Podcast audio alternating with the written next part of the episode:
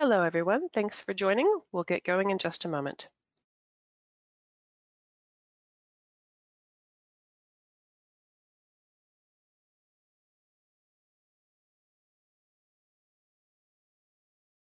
Hello, and thanks for joining. This is Leah Freeberg from Fluke Reliability, and you are with us for a Best Practices webinar. This is our first webinar of twenty twenty-one, so I want to give an extra thanks for you all being with us today. Thank you. You probably know Fluke as a test tools provider, and you may also know that we produce some of the industry's favorite reliability tools, from infrared cameras to vibration meters.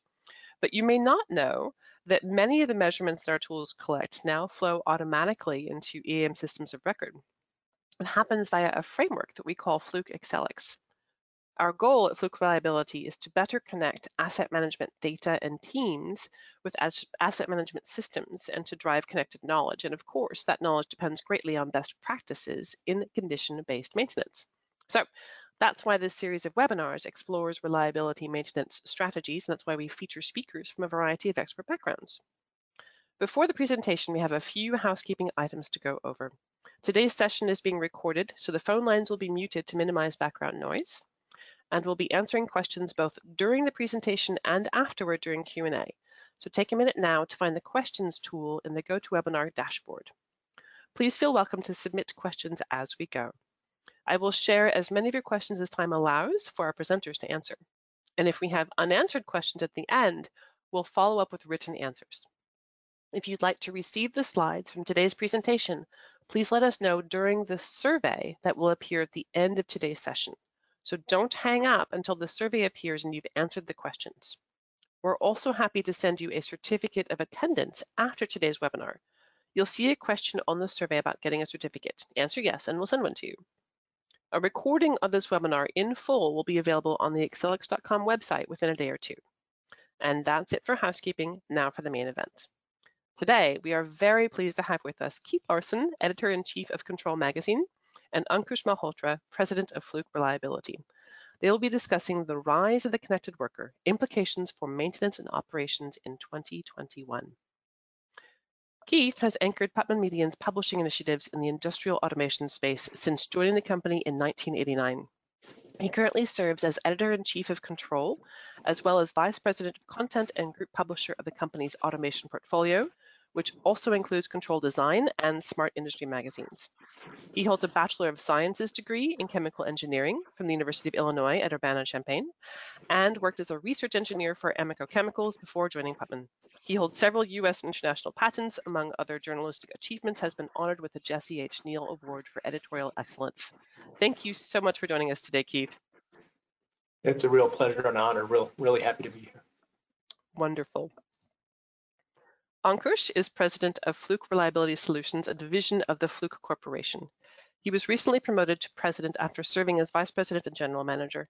He has a fourteen-year veteran with Fluke, having held a number of executive positions, including strategy, product, commercial, and operations roles. Uh, Ankush is an experienced M and A strategist, having led Fluke's acquisition of E-Maint and PRÜFTECHNIK. And in two thousand nineteen, he was tapped to lead Fluke Reliability, a business unit focused on delivering I I O T hardware products, software, and services to industrial maintenance and reliability teams worldwide. He holds an M B A from the Darden School of Business at the University of Virginia. Thank you for joining us today, Ankush. Thank you, Leah. Thank you. Uh, thank you for having me. I'm honored to be here. Keith, looking forward to the discussion, and uh, welcome everyone. Hope everyone's uh, staying safe and healthy uh, through these difficult times. Indeed. Today we'll be referencing a new report on manufacturing digitalization called State of Initiative. Published in late November twenty twenty by Smart Industry Magazine, this report has been ongoing for the last six years, creating an excellent prior data set to compare against and assess our current situation. Keith, can you give us some background on this report? Yeah, sure. Thanks, Leah. The, um, I like to call this the, the longest longitudinal study um, existing in the era of, in the age of manufacturing digitalization, and I'm sticking to that until somebody tells me otherwise. But it really goes back some six years when really this I I O T, um, Industry four point oh, data analytics was starting to really um, um, catch in, into fashion in the at least in the in the media brains, and we really have done this survey where we go out and really discuss how is this whole movement in that digital transformation proceeding? And this is really a breakdown of, so, so that when you see some of the responses, you can tell um, job by job function and by industry uh, um, who's responding to this. And so you can kind of see yourself in this data. It goes very broadly. Obviously, maintenance, repair, and reliability are represented, but it's much broader than that. We kind of think of Smart Industry as being a little bit of a fast company for the industrial uh, set. So that's kind of where we're trying to get all job functions across industrial companies. Uh, maintenance, repair, and reliability obviously being a huge key, key one there. It's one of the most recent surveys I've seen, and as you say, it's got six years of data behind it. So I'm very, I feel very fortunate that we have this to reference today. So thank you. And I think one of the nice things is we've got the COVID era contrasted with the last five years, which which helps as well. Right. So what we'd like to do today, actually, audience, is invite you to answer some questions that are similar to what we see in the poll, because we want to keep us a little grounded, if you will. So those of you who've been with us before, you should now see the poll on screen. And if you have your screen maximized, you'll need to reduce it a little bit.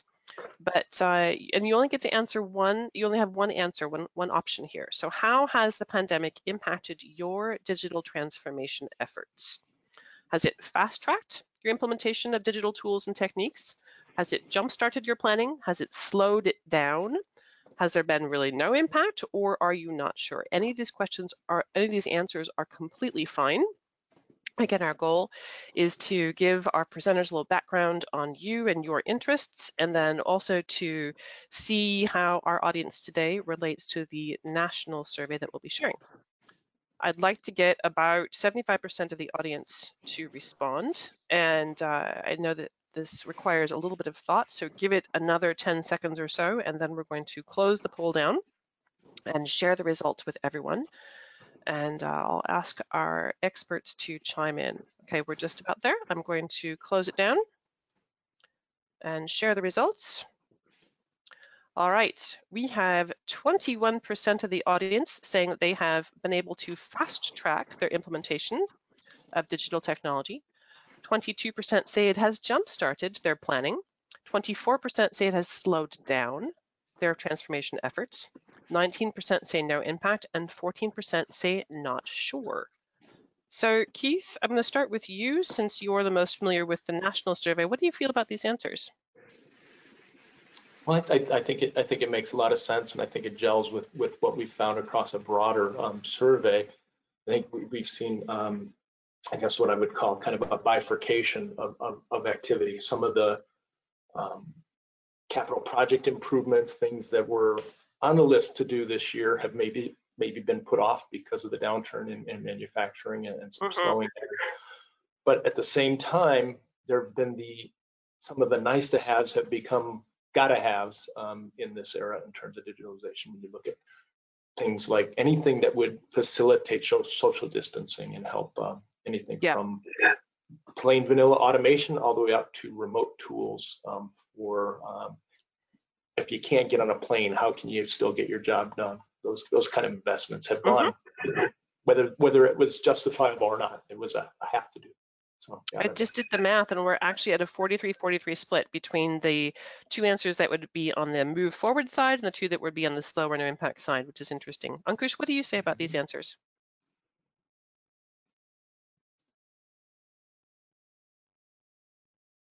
Not sure if Ankush is there. We're going to move on to our next slide at this point. Hey, can you hear me? Yes, yes, we can. Yeah, uh, not for the first time, we'll be on mute and talking. But what's interesting is just to compare this to Keith's, uh, the work Keith and his team have done, it just mirrors exactly what that is.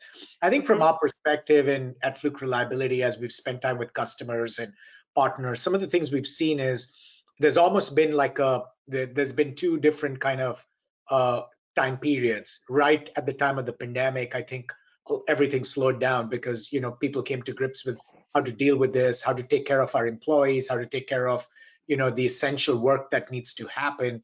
But then I think slowly the pivot happened where we've seen a lot more emphasis now on fast tracking uh, some of this digital initiative. So I think I, I'd, I'd like to say that we've seen this as kind of two different worlds, uh, much more on the on the slower side earlier, much more on the faster side now, partly because I think, you know, some of the foundational stuff that that organizations need to do to take care of their employees and stuff has happened, and now I think they've been able to make that pivot. Okay, well, here is what the national survey said, and uh, these two graphs talk to changes again within the last year. The graph on the left shows that more plants overall are accelerating their digitalization and moving from early pilot to actually transforming their operations, whilst the graph on the right depicts how plants are experiencing the various degrees of COVID nineteen disruption and a high degree of uncertainty, causing some projects to stall. So that compares very interestingly to our poll just now. So you can compare how you answered to the national results. But Keith, I'm going to ask you again about these two trends in particular that we have on screen here, about what they say about the state of digitalization in America. Yeah, I think on, on the left side, I think what's interesting is this really plots it longitudinally since we started the survey or reported the survey back in twenty sixteen. Um, the gray part at the bottom, if you can, it's a little bit of an eye test, but it's uh, folks that said they were kind of in the starting gate, just kind of evaluating digital transformation, identifying pilots as that orange swath in the middle, and then investing in applications, which actually this past year, despite the downturn, um, has really um, increased in terms of percentage um, into, I think, just over half were investing in digital transformation initiatives, even in the face of a pandemic. So this was as of November. Um, identifying pilots, obviously that's a little bit smaller than it was simply because um, there's so many more that have, have moved ahead uh, to, to, to, make, uh-huh. to make it. And I think on the right, it really shows that bifurcation that, that, that, that the, the poll showed as well. Half, half has seen it, the, the, the pandemic slow what they're doing, and mm-hmm. half of accelerating. I think a lot of that right. depends on what kind of, of, of manufacturing you do in a lot of mm-hmm. cases. So are, are you, were you faced with the need to um, implement measures for better social distancing and getting people out of crowded packaging lines, control rooms, or did you have an already pretty um, pretty remote workforce already, or pretty much yeah. uh, socially distanceable um, operation. So I, I think I think it very much gels with what our audience is seeing today.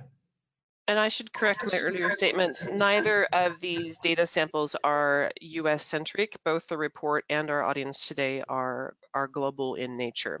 Yeah. So these both these data sets represent a more international perspective. Yeah, Ankush, they, uh, they are. They are U S centric, probably about ninety percent U S, um, mm. but there's a significant amount of um, of, of, of uh, respondents that are part of our um, yeah, our database. For mm-hmm. the audience. So Ankush, how does this compare to what you see out there? Yeah, just a little bit of what, what I was talking about earlier. I think we've seen these kind of two different periods of how how companies and organizations were looking at things, but. One of the things, and again, I think, Keith, you mentioned this as well, I think depending on the industry vertical, I think you see different trends as well. But a lot of the executives we've spoken to, you know, you know, you know, they're they're they're they're uh, they're reporting and telling us that they are actually uh, responding to some of these changes even ten times, twenty times faster than before the crisis. So some of this is simple stuff like remote working, right? How ready were organizations to do that and where they are now? But even in, from an operations point of view, migration of assets to the cloud, using some advanced technologies, we'll talk about that later today as well, uh, in, in operations. I think there's just a higher acceptance and a, and, a, and and the need to do some of that because it's, it's some of it is the necessity, some of it is they see the clear benefit to the business. Mm-hmm. uh, we do different approaches traditionally. One, you know, customers would pilot something, uh, prove out the R O I, and then scale it. I think the model still exists. I just think there's a higher sense of urgency to get to that R O I and scale stage faster. I think the second thing we're seeing often now is just a very top-down diktat and urgency of, mm. of experimenting and trying things which allow these companies to become more efficient, but also I think the pandemic is forcing them to do that. Uh, so I think I think that that's that's some of what we're seeing in our business and and when we talk to our customers more than that. Okay, Um, Keith, a short question for you. Are there any other big drivers that we should be considering? Well, I think one of the one of the big ones that that I that I see that's kind of outside the the pandemic situation is just the ongoing um, retirement of of much of the industrial workforce. We see that as a real struggle for for manufacturing companies to to attract new people to come come work for a uh, traditionally uh, dirty industry, and they'd rather go uh, work for Google or uh, Amazon, maybe a little little sexier, uh, uh, least stock value certainly than, than some no, of the. That's going to change. I talked yeah. with uh, Michael Carroll of uh, Senior V P Innovation for Georgia Pacific, and the, one of the biggest pushes behind their digital transformation efforts was they really looked at their workforce, and forty percent of their thirty-five thousand person workforce was fifty-five or older, and they they really did the did the math and decided we can't sustain this. Even if we wanted to keep our processes the same, we we just can't sustain it. So they had to actually start looking at how do we go from a um, what he says a a, a tribal knowledge-based workforce mm-hmm. where they had discontinuity in operations when somebody retired. Um, how do you change your work processes there? Yeah. Most of the internal groups were reactive, kind of operating on beliefs instead of data, hard science. Um, and, and really they, they found that they had fifty percent, he estimates fifty percent extra workers around in case they were needed, and they were masters at inventing work when they weren't needed. So, I mean, those are, these are things that um, clearly for most organizations are finding unsustainable uh, moving forward. But that's just one example of a large company that is realizing that you can't just have those just-in-case people around. So you've got to figure out ways to reinvent your work processes to um, be really asset-centric versus operator-centric. Well, I'm actually going to take that as a segue to our next topic, which is exactly that, the impact on daily work. Our question is, how does it impact the daily life of maintenance and reliability professionals, this digitalization process? And this diagram here is just an example, and it's very asset management focused, where the goal for a lot of teams is to start with asset criticality assessment, informed by failure modes, decide what kind of data you need, and then decide what kind of sensors or cameras or devices you need, right? And uh, then try to sync that, perform analytics for the purposes of condition monitoring and so forth. Um, but uh, the question is still, what does that mean? How does this change my job, right? And we've called it connected worker in this presentation. So what does that look like? So Ankush, I'd like to start with you. How do you think the job roles are going to change? Yeah, so, you know, at a high level, you know, we've got new tools, new workflows, uh, you know, continued use of devices, a lot more mobile, a lot more remote. So invariably, that's just going to change workflows and, and how people do their jobs, right? But let's take the maintenance example, right? Uh, a lot of the maintenance work today happens as route-based maintenance. I don't think that's going away, but there's just a higher use of sensors, online tools, I think, which will allow allow the maintenance techs to get a pulse of the assets and allow the, them to prioritize their time. I think it would allow, if every every time I've spoken to a tech, they're so busy firefighting, I think that there'll be a shift where they'll be more proactive. And by using some of these technologies, it allows them to do less of that firefighting. I think a few other things. I think techs will be guided by their mobile devices. I think where they spend their time, where they need to focus on, uh, how do they take the next step, where, what repairs to do, how do they collaborate, how do they get information sooner? A lot of that will happen through their mobile devices if it's already not happening. And you know, we've seen a lot of that, especially in some of the uh, digital natives who are entering the workforce. They're just more familiar, but also more, more in tune with using some of these devices to help them do their job better. Uh, I think there'll be more leverage of data. Uh, when I think about industrial plants, there's data everywhere, and it's always been like that.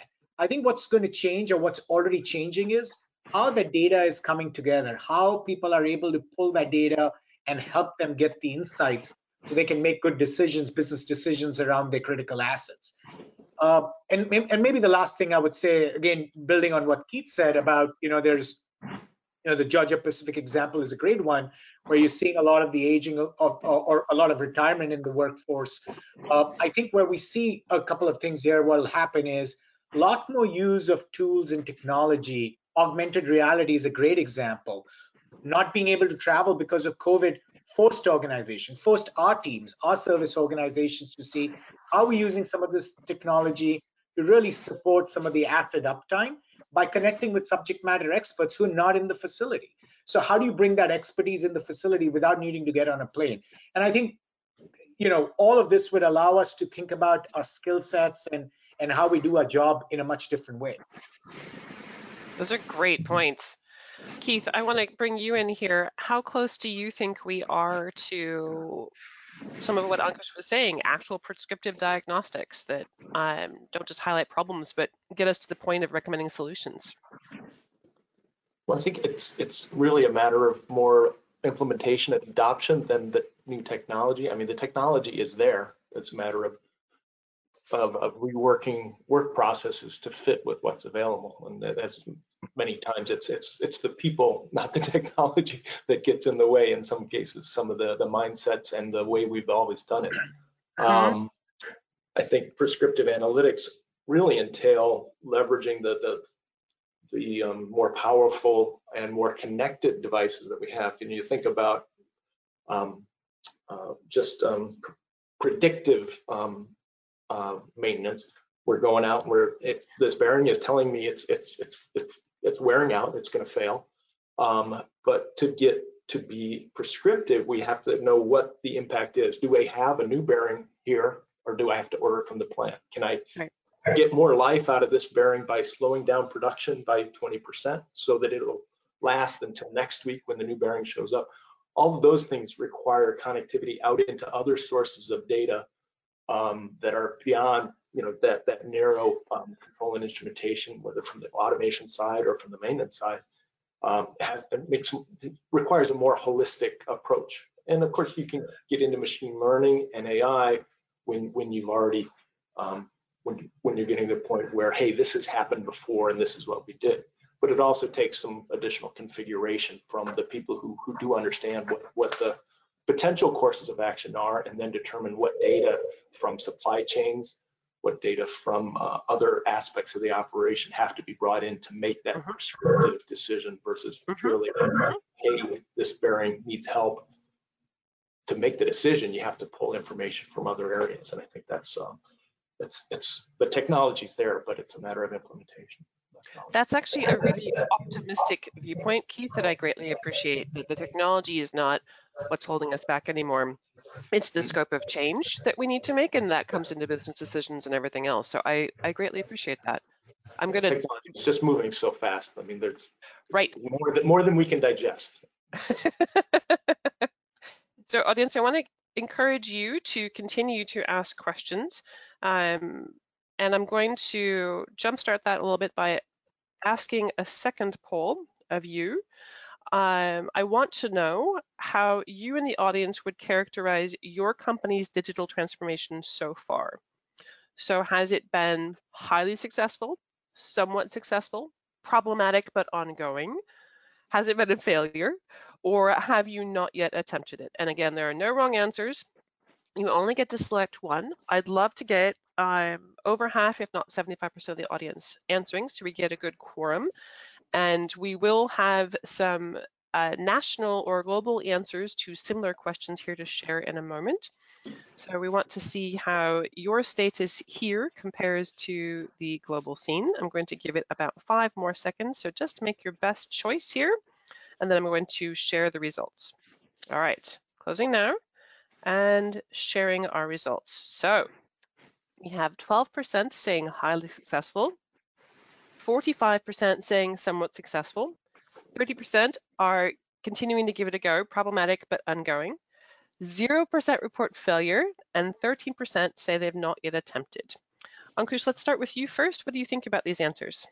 Yeah, I mean, I, I think I think it's it's great to see it's great to see the the success rate here, right? Where yeah, where, where fifty-seven percent some sort of success, thirty percent Are, are are not giving up, and I think I think that's really important. So I think I think that's that's that's uh, that's great, and I think that's that's the right approach. I, a couple of things that come to mind. One, I think where we start and how we start is really important, and I just encourage everyone to think about that. You know, what are the use cases? What are the proof of concepts you're trying to prove? How are you going trying to get to R O I? And I think it really sometimes uh, what what decides between success and and not is is a little bit of what what was what, what was the use case, what was picked to to go after. I think that's mm-hmm. one. Second, I think just don't deter yourself on failure. I think see what the learnings you get out of that, if there has been, and and and then you know go go give it another try. I think it's it's a matter of time that you'll see the benefits of it. And Keith, what would you say about these answers? Yeah, I mean, it, I think what it what it really illustrates is that, hey, this digital transformation is is promising, compelling, but it's it's not like it's not like falling off a turnip truck. I mean, there's real work to be done, and there are real obstacles to to it. And yeah, getting started, fits and starts. Um, mm-hmm. Most people in that um, in that uh, somewhat successful, but or problematic, but ongoing stage of things. But I mean, hey, that's that that's how things are. Um, and Chris talked about, you know, the difficulty of, of, of proof of concepts and then getting to scale. I mean, that's probably one of the biggest challenges is, okay, once you've demonstrated that it works over here, how do you how do you roll that out across a global organization with a two hundred manufacturing facilities? I mean, they're right. all at different stages of maturity with different established technologies, different installed base of equipment. So it's it's It's not automatic. It's easier than it used to be with some of these tools, but it's mm-hmm. not automatic by any means. Well, here are the, the larger survey results for comparison. And uh, I'm going to say that our audience is, is tracking pretty well. They have fewer on the problematic end of things, and I would say slightly more on the somewhat successful, fewer failures. Keith, what would you say about what we're seeing on screen here? What points would you call our attention yeah. to? Yeah, I, th I think I think the the difference between the some uh, it's just a matter of if they're half glass half full people or glass half. Mm. It's a similar type of a, of a, a perspective there. Um, so very similar to what what we saw in terms of the poll um, from mm-hmm. what we saw across the broader study. I think some of the um, obstacles on the right are interesting. Um, you know, last year. Economic uncertainty, which is number one in terms of a um, key obstacle that they find. Um, mm-hmm. It was down at eight or nine, I forget exactly, but uh, people were not worrying about um, uh, economic uncertainty like they are this year for obvious reasons. Mm-hmm. Um, mm-hmm. But again, from uh, the perspective of the the people challenges, the um, the culture challenges on moving things forward, that's really the the the more the most um, Um, the biggest impediments to, to, to, to, to change.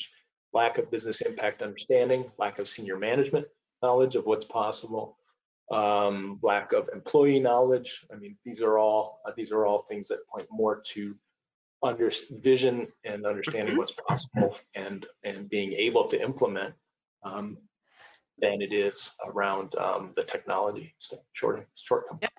We've certainly had some speakers in this webinar series who would strongly agree with you. Ankush, uh, can you describe the pressures that manufacturing leadership are under right now to implement these changes? Yeah, so I think I think some of this even Keith spoke about. I think there is there is just a higher level of uh, intensity, pressure from the mm. C-suite as well, where this is not an option anymore. It's really the, yeah. the thing got to get done. I think the question really is, where do you focus on? How do you get to that business impact quicker? I think we saw this in some industry verticals, especially those which were in the, you know, in the frontline, you know, healthcare, pharmaceutical, food and bev, especially during the COVID crisis, uh, which you know is still there, is really where where downtime was just not an option, and I think it just posed a really important question to some of these organizations. Right? What should we do differently? How can we be able to react faster and, mm-hmm. and ensure some of that uptime? So I think I think in those industries it's very obvious, but I think even outside of that, I think com companies and organizations where where they were much more well versed with or had a plan have just weathered the storm better. And I think that's posing the question on the others, how do they do some of this? Now, on some of these challenges that that I think, uh, you know, Keith and the team have done the survey talk about, I think a few things jump out to me. And again, we hear this often from uh, from from from our customers who are who who are seeing some of these pressures. You know, there's there's there's this, you know, making the proof of concept work, uh, seeing how you can scale it. Uh, and I think my my view is, if you do the upfront work and, you know, pick the right use case, I think R O I is almost never a problem. I think one of the other big things we see is interoperability and data integration, and, you know, customers are not wanting another data island uh, or or creating another silo. And I think that's that's probably one of the things which has been a big struggle of uh, even when we come in and introduce some solutions or or others. How do they make sure that that fits into whatever exists? Uh, so I think that's that's that's something really important that the industry will need to figure out here over the next year or so. Uh, how how we're not creating data islands, but how we're, you know, combining and working together with each other. Right. Keith, I was surprised to see number nine for for cybersecurity or security concerns. I think those concerns are still there, but I think uh, I think you would agree with me that that organizations feel more confident and comfortable that they have a plan to address, and they have a knowledge, awareness, and and and a, and a plan to execute there to get comfortable that those risks aren't, aren't don't come to fruition. Yeah, I'd agree. I think um, well, there's there's fairly robust security solutions even for O T environments now that are available. So I think ranking it low doesn't mean everybody's got their act together. I think I think it's ranked low because people realize there are solutions available. They may not have implemented yet them yet, but sure. um, it's, it's it's more of a like, okay, if we go forward, we know how, we understand that solutions are available to to do that, the security on the on the plant floor and in these these environments. Um, getting past the the realization that technology is there and getting your your house in order, I think, are, are two different things, and I think that's why it's. It's ranked low, because they don't see it as a key obstacle as much as a. Um, we, if we had the funding, we'd be doing that. We and we know we have some sense of how to get it done. Mm-hmm. Whereas some of this other stuff, they, they may not. Ankush, I liked your your point about you can't just keep adding technology in a in a big mismatch. It, it's all got to be integrated, um, and that can sometimes be a sticking point. So, for teams assessing their digitalization goals, where do you suggest they start? Yeah, I think I think uh, start small. Don't boil the ocean. Uh, you know, you want to make sure that there is a couple of use cases, proof of concepts that you want to do, where you want to get to R O I, create that business impact, uh, and and then and and they don't need, you know. So I wouldn't I wouldn't ask someone to go do a a major project which allows you to integrate with, you know, eighteen other systems that exist in in the facility. I think start small, don't boil the ocean, prove the concept, get the return, and I think then it's easier to scale. It's easier to get the buy-in. It's easier to show the impact and get funding for things to do as well. Mhm. Mhm. Good. All right. Let's try this one. I'd like us to talk a little bit more about what kind of digitalization teams are actually pursuing right now. What does it look like on the plant floor?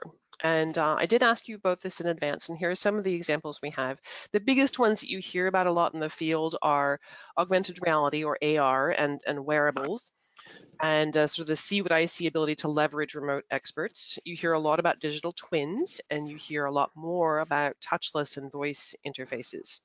But before I ask Ankush and Keith for their opinions, audience, this time, instead of a poll question, I'd love for you to use the questions widget and type in what technologies you are most interested in, either the ones you see being adopted, the ones you've heard about being adopted, the ones you think are most relevant to you. If you'll type those in, then in the meantime, I'm going to start with Keith. You shared an example of an Emerson solution using A R for real-time collaboration. Can you tell us more about that?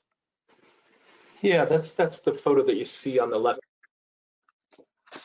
Um, and that's um, a, a tool called Plant Web Optics. But what it is is it's, it's not just a um, augmented reality um, type of interface, so you can share what you're seeing. It's actually tied back into um, their data analytics engine for doing things like prescriptive um, maintenance and other analytics. It also has geolocation, so that if I'm going to send you out to fix flow transmitter F C one oh one, it'll actually guide you to where F C one oh one is. So if you think about um, fewer um, techs that have to do more things, um, you've even got um, ways to, to direct people to find the correct transmitter before you start pulling the wrong flow transmitter for uh, uh, for maintenance uh, for you. Mm-hmm. So those kind of tools, but also all of the, that prescriptive um, knowledge that directs people where to go. And then you can also engage with the remote experts. So say you're you're new on maintaining control valves, you can dial up and, and engage with a an Emerson um, control valve expert back in Marshalltown, Iowa, and, and get guidance on on on on what to do with this valve um, or what mm-hmm. the, the signature may mean. Right. So so it's it's just one example, and many of the automation companies are going in this route where um, techs can have access to that same information that usually you would need back in the control room or in some file cabinet where the maintenance records are, bringing that out into the field. And similarly, Ankush, I heard the PRÜFTECHNIK team has been using remote collaboration tools during the pandemic to assist their customers with complex procedures. Can you tell us more about that? Yeah, yeah. I mean, it's it's pretty it's pretty incredible to see some of the innovation and some of the resilience that teams have shown here, uh, really to take care of customers and get the job done. Especially when you know the traditional way to do this was our service team would get on a plane, take the equipment, go on customer site, spend days, weeks, and you know try and you know do the do the service job, which is typically you know aligning a a, a large critical asset like a turbine in a power plant or something like that. Uh, what we've seen is, you know, a, a great example is we have a power plant in the Middle East, and we just couldn't get there on site because of various restrictions. So we've been doing this remote balancing uh, and, and and remote alignment, uh, where we're we're discussing with the customer. The customer obviously had the tools. We ship these tools to the customers in advance, but we're using some, you know, simple technology here, where where uh, augmented reality and really trying to put ourselves in the customer's shoes, understand what they're seeing, and then having a subject matter expert really take the customer through the various steps to really, one, understand the root cause of what's causing the problem, and then and then resolve it. I think I think it's been great to see, one, our ability to do this, but also customer acceptance. I mean, a, a year ago, I think this would be unthinkable. We would like, well, it's so hard to do this. We just, you know, customers wouldn't be ready to kind of, you know, jump on, on onto it. I think you see another another uh, picture here on the on the slide here, which is the other example of a digital twin application, uh, which is really we, we partnered with a with an with an organization, uh, a technology company based out of Germany here, NavVis. Uh, you know, they're into spatial intelligence technology, and what we've done is we've integrated our E-Maint C M M S with this technology. So for a maintenance tech or a user, it gives them a three sixty degree view of their plant from any location, but also gives them a lot of context around the work order. So if you have to go, if your work order is to go to a particular asset and and take some measurement or do, do a correction, you can actually see the context where this asset is, what are the inputs, output, what else is happening in that environment. So it gives you this opportunity before you get on site to be more prepared, allows you to get an expert involved if you need to, and, and it's really having a digital map of the plant floor, plant floor, which gives them a big leg up and a huge efficiency boost. Very um, good. Yeah, and maybe one, one other thing that comes to mind here uh, is, is you know, we've we've uh, recently, you know, last year partnered with uh, and made an investment in a technology company called Everactive, and this gives us access to batteryless technology for some of our sensors. And and you know, from a one of the biggest pain points we saw when when we were uh, deploying sensors to collect data to to diagnose critical machines, some of the pain points our customers were saying was, you know, you got to change batteries after a certain period of time, or you're limiting the data that you're collecting. With with some of the work Everactive and the team has done, I think it's just great technology that gives us this advantage to our customers to really collect that data without having that headache of, you know, am I am I going to run out of battery or anything like that? I think mm-hmm. I think that's just incredible. Well, I think that uh, the audience is right along with you both. I'm seeing comments about mobile devices. I'm seeing uh, comments about data integration into the, the, the correct alarming, right, for more active monitoring. I'm seeing video, uh, virtual training clips linked to work orders and interest in two-way video. And um, another comment about finding the, the right technology and working with multiple vendors to bridge, right, just like we were talking about, and more about data analytics and, and working it into P M rounds, and that audience is, is very insistent on those things working together. Um, Realware, uh, Chalk app for sharing real-time issues with diagnostics. So excellent. Thank you, audience, for contributing. I'm going to ask one more question, and I, I'll start with, with Keith, um, bringing it back to the what's in it for me sort of perspective. As all this change is happening, what are the benefits to the people on the team who start to use this kind of technology? Well, I, th I think that um, one of the workflow processes that changes is that as you have access to um, more multiple sources of information on the plant floor, Mm-hmm. We're gonna, they're going to be pushing decisions uh, much lower in, in the organization, actually, so that you can people who are close to what's really happening can can make informed decisions to keep production running or or optimize production. And it's going to be more responsibility on the people out in the fields, and not just got to radio back to the control room who's then going to talk to a supervisor. There's going to be more um, responsibility, but also more informed information with the people who actually out are out there um, in, in, in, in, in knee deep in the process, put it that way. Right. Ankush, any thoughts you want to add to that as far as the benefits to the to the individual on using new technologies?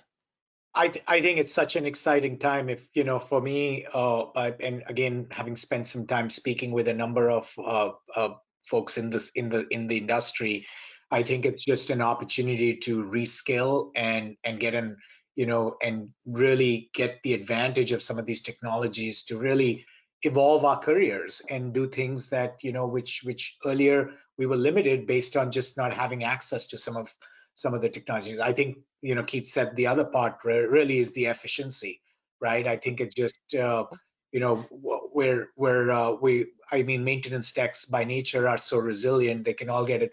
You know, medals for being resilient and firefighter. I think, yeah. uh, but probably that's not what we wake up every day wanting to do. And I think uh, the advantage of using some of this allows us to really change this from being more to getting to be more proactive. So I think there's just, and those are just some, a couple of things. I'm sure there are many others, uh, but that come to mind. That's great. Well, I've got one more topic planned for you, and audience, keep entering your questions uh, because I'm going to continue to sprinkle them in here. But um, uh, we've stayed pretty grounded up until now in this conversation. But uh, my sense is that manufacturing um, at an industry level is going to be taking some big leaps forward in the coming years. So I want to know what you see happening on the leading edge of that. Keith, you shared this diagram from Yokogawa. What can you tell us about it? Yeah, this is actually just, just really looking at the move from what I would say industrial automation to industrial autonomy, which is mm. a word that, that especially in the process industries is starting to be used.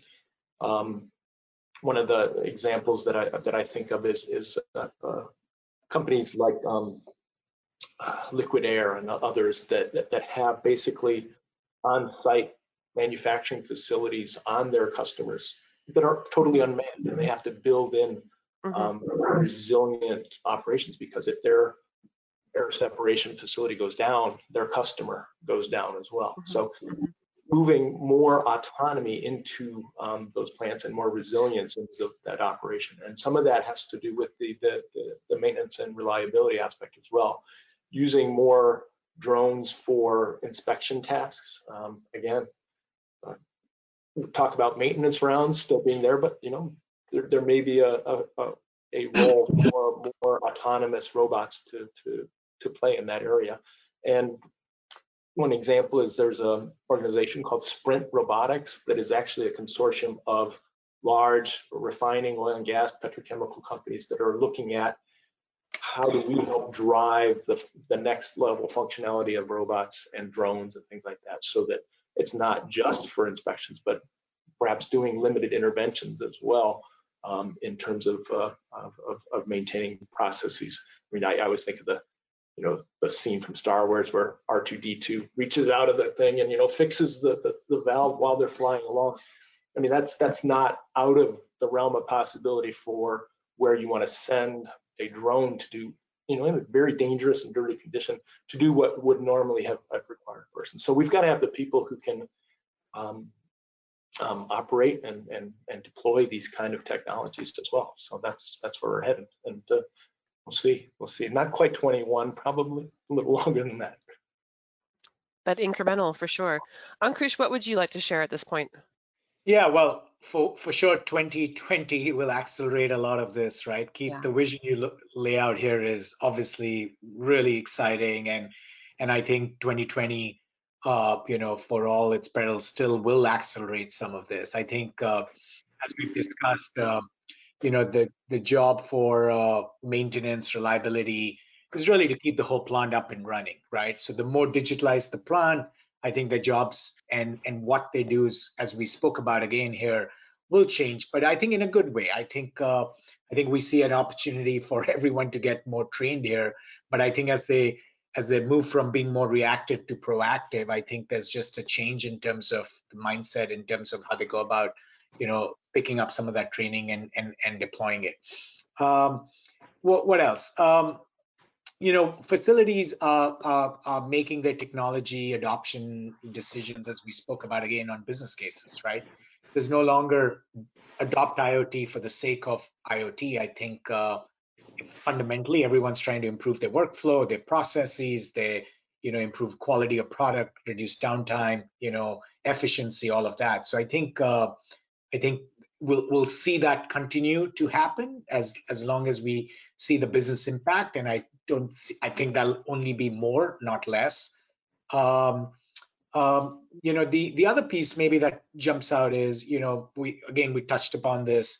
The more integrated and seamless we can make the flow of data and asset health information between systems, uh, you know, or into the C M M S and out onto the mobile devices. I think the more nimble the organization will get, the more confident. So this isn't like, you know, picking any of these technologies about robotics or drones that you, but this is just about making sure the data is available, making sure it's seamless, making sure it is integrated. And I think that itself uh, will go a long way. And, I, and we see a lot of organizations, you know, working together to make this a reality, right? I think I often say you often need a village to to get some of these maintenance practices up and running. And I think uh, even at Fluke Reliability, we believe, you know, partnering with organizations and bringing the data or sharing the data will allow us to really create customer impact and make uh, and, and help our customers in their journey as they get to be more digitalized and more automated. Very good. Um, I'm, I'm hearing some questions from the audience coming in, and they are still concerned about cybersecurity, the more that we digitalize the plant, right? So Keith, can I bring that back around to you um, about, do we need to have that on par with us as we are bringing in new technology? Do we need to have a cybersecurity plan right there with it? Oh yeah, I, uh, my response to that earlier justification, I guess, of cybersecurity mm-hmm. stumbling block. Doesn't mean that it's it's it's dispensable. It's it's got to be there in, in in every case. I think in general, this industrial IoT, all of this stuff is non-starter unless you have the, the cybersecurity platform to to um uh, to secure it. Um, there there's no doubt that that's um that's a it's a non-starter. If you want that remote connectivity, if you want to integrate these different business systems um, and be able to access operational data through Um, commercial networks, through your smartphone, things like that, you've got to have that cybersecurity all the way from the, the sensor level on, on up into the systems. Right, you really do. Um, I'm very curious though, Keith, you sit at a news desk and you must get all kinds of really really sparkly, awesome examples. Um, do you have any other ones you want to share with us? Some, some sort of up and coming, uh, what the future might look like? Oh gosh, um, I was thinking of that last slide that we looked at with the, uh, you know, the the augmented reality mm-hmm. and the wearables. And I got a one up one on a new contact lens based display, so for a heads up display. So you're actually being able to see. Um, Analyst displays really in contact lens versus You're now. Contact lens. A lot of process environments don't allow contact lenses because of the chemicals and stuff. So that right. would be a problem there. But the fact right. that we're even commercializing those technologies as as a heads up display that you can, you know, use walking down the down the street and nobody knows you have it. That's very, uh, I don't know, very very science fiction to me, but uh, very cool. That is, it is both of those things. It is both those things, very science fiction and very cool. All right, so audience, we have a few more minutes left, and I've gotten some questions in. I've been trying to seed them in as we went, and you have time yet to ask some more questions. So use your questions tool. And if we don't get to all of them, have no fear, we will write you back afterward. So this is your moment. Answer your, ask your questions now. I'm going to keep whittling through my list um, for Keith and Ankush here. So first, here's your, your first question, and this harkens back to some things we were talking about earlier. Um, obviously, we're not out of the woods yet. So do you think that the need for continued social distancing, will it hold back digital transformation? Will it change the priority of what's implemented first? What do you think? I'm going to start with you, Keith. Um, I think some of that bifurcation that we saw in the data earlier in terms of things that were kind of nice to haves before are now must haves if they facilitate social distancing. That's that's definitely part of it. There's there's also, in addition to more remote or more sophisticated remote monitoring stuff, there's also just fundamental automation that's being done now to um, let's say um, to allow people who work in a meatpacking uh, facility to not be so close together, or or things that had not been automated in the past because it was deemed more um, efficient, cost-effective to have, you know, twelve people in hairnets, you know, sorting um, candy bars coming off the lines. Some of that basic, well, I think it's basic. It's stuff, nothing new. We know how to do it. Doing those sorts of automation tasks are being pushed forward. Um, but I also think that on a positive note, the global manufacturing industry um, is is optimistic right now. Uh, I looked at the the, the purchaser man, purchasers manager index um, here just in uh, December, and it's at a three-year high in terms of the outlook, in terms of what, no kidding. what how optimistic they are about what's going forward, and optimism optimism measures are at a five-year high. So I think people are looking at um, what's happening in manufacturing, what's also um, on maybe the next side, the other side of the pandemic, when people start buying manufactured goods again and not not just saving and staying home. I think mm-hmm. people are optimistic that that we will turn that turn that corner at some point in, in, in twenty twenty-one. Very interesting.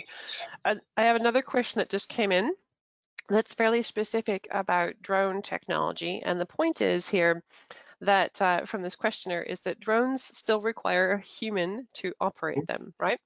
So if you look at how you might be using aerial inspection right now with a helicopter and a thermal camera, and you've got one, one person plus your pilot doing a full inspection, and the mapping process for how many drones do you need and how many operators do you need to do that same work, and drones are awfully expensive right now. So how do we see this boiling down? Are the, is the technology going to get um drone technology in particular? Do you have any insights, Keith, or or sort of uh, a higher level on on how this is going to advance? Well, I, I guess I would just point to um, self-driving cars um, that are coming along pretty well, and we trust them to, you know, hey, hands off, you know, read a book, whatever. I mean, we're getting there. We're not there yet uh, in general. Um, granted, that's a much larger market of many more millions of automobiles than there are inspection drones for industrial facilities, but some of that same technology right. that will come out of that arena. Mm-hmm. I mean, it's it's it's inevitable that that will be um, coming into the industrial market as well. So the mm-hmm. things that the ability of a drone to recognize and take action, that's going to get embedded in those technologies eventually. And if you look at, you know, what's there in a self-driving car, take action when somebody enters a crosswalk or crosses the street, hit the brake, those kind of things. Uh, they're not out of the realm of imagination, put it that way, not that far. I mean, it's hard, but it's imaginable. Yeah. Ankush, anything you want to add there? Yeah, I I would just say, I mean, I think uh, uh, uh, Keith is right. I think uh, there is, and I think you see this in, in the industrial space. You see this in some of the technologies. Thermal imaging is a great example. Uh, you know, uh, the, the democratization will happen. It may take time. I think mm-hmm. uh, you know, the you know sensor technology is another great example where you know the cost and the applicability and you know sensor strength and you know. the things it could do a few years ago versus now, that's evolving. So I, I I I I tend to agree with Keith here that I think it's a question of time where you know some of these technologies will be more prevalent, where there'll be more democratization. And I think there are organizations which are constantly innovating to to get get to that part, to increase adoption, right? To help mm-hmm. increase adoption. Very good. Yeah, I like I like the point about the critical mass and how that that rolls over to manufacturing. I've got one more question I want to ask of you. Well, they're still coming in. So audience, good job. Keep keep putting your questions in there. I'll see how many I can squeak in.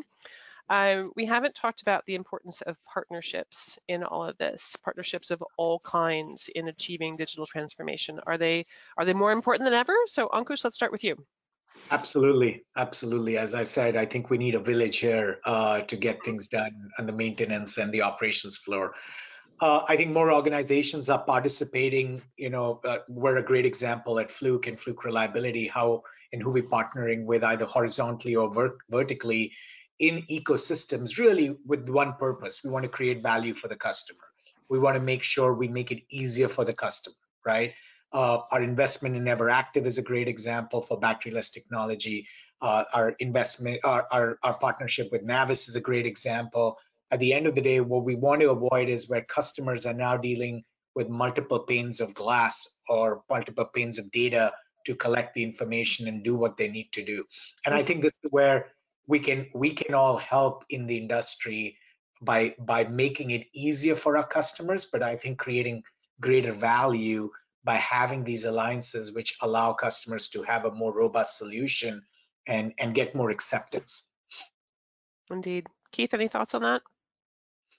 Yeah, I would I would totally concur with that, Coach, because uh, I mean, you think about the industrial IoT type of value proposition. You're the whole premise is integrating different sources of data from different um, domain experts on the supplier side to mm-hmm. work together to accomplish a particular task. So just by very definition, I mean, the industrial IoT, industry four point oh, whatever you want to call it, is, is it's such a it's always an ecosystem solution. I would go as far as to say that any any any solution that positions itself as as a you know a siloed single vendor solution is, is really a non-starter, because that just just won't fly. Back right. to the drone analogy. I'm going to sneak in one last question. This is a short answer, and it's we it's not quite the elephant. We've already talked about this, but get down to to jobs in maintenance, reliability, manufacturing operations. Net net, are we going to have new jobs being created? Are some jobs going to become obsolete? What do you think is coming? Keith, do you want to start? Um, yeah, I, I I don't think the jobs are disappearing, but I do think that the the jobs are changing. There's no doubt about it. Ankush has talked about the new tools and technologies.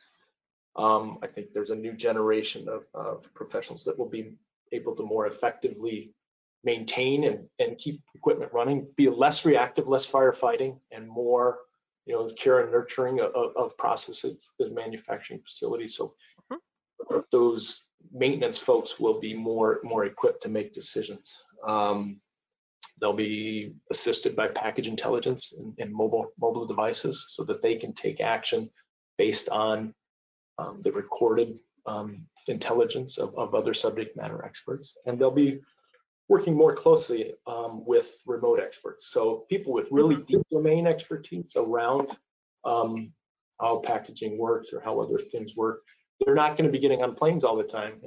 They're going to be, they're going to be, they're going to be stationary, and they'll be able to spread their expertise over many more yeah. facilities and fleets of, of equipment. So a particular O E M, a compressor manufacturer or a pump manufacturer is going to have that expertise that they can lend to their end user fleets. And there, there may be internal experts that are used in large companies as well. Right. But we're going to see more and more of that domain expertise being spread across. Evolution. So these guys, will get, to go, these guys will get to go home at night. Um, yeah. Instead of, uh, Ankush, any last thoughts on that?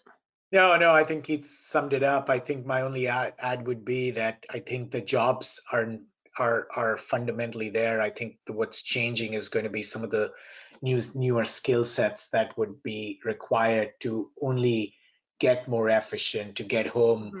uh, to get more more proactive uh, and things like that, as opposed to, you know, fundamentally a big shift. Yep. Well, I'm going to sneak in a few more things here before we close. I want everyone to note our upcoming presenter, Sonia Mathura from Strategic Reliability Solutions. She's a noted lubrication uh, analysis expert. And if you haven't yet caught one of her training sessions or read her book, I strongly suggest attending this webinar on January twentieth. You'll find more information on the Accelix dot com website. And then, as I noted earlier, please stay online for a moment after I close the webinar. There'll be a brief pause, and then the survey link will appear.